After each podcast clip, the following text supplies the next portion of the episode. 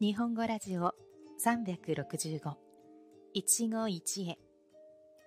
お相手は夏目でお送りします。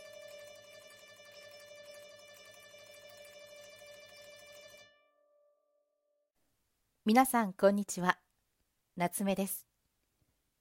このラジオでは365日毎日簡単な日本語で日本語や生活の話題を皆さんに紹介しています。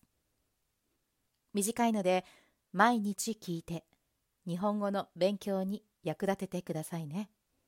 さて、今日も昨日に続き水のつく言葉シリーズの紹介を続けていきたいと思います。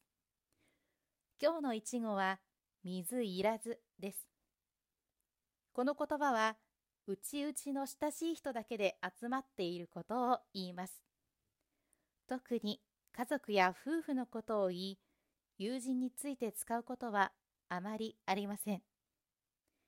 例えば、たまの休みなんだから家族水いらずでゆっくり過ごしたい。今日は10回目の結婚記念日なので、夫婦水いらずで旅行に来た。のように使うことができます。この言葉の由来にはいろいろな説があり、お酒の飲み方や相撲の言葉が元になっているという説もありますが、今日はその中の一つを紹介します。皆さん、水と油という言葉はまだ記憶に新しいでしょう。忘れてしまったという人や、まだ聞いていないという人は、ぜひ昨日のエピソード第28回を聞いてみてくださいね。さて、この水と油はそれぞれの性質が違うため、決して交わらないものの例えだったわけですが、今日の一語である水いらずにもこのイメージが生きています。水が入らないと書くので、隠れた何には水ではなく油なのです。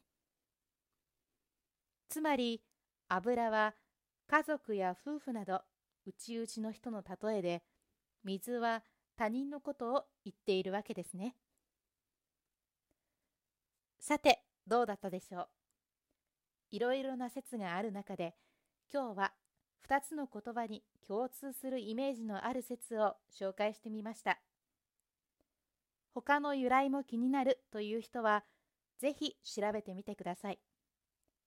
お酒の飲み方説もとても面白いですよ。最後まで聞いてくださりありがとうございました。それではまた次回お会いしましょう。良い一日を。またね。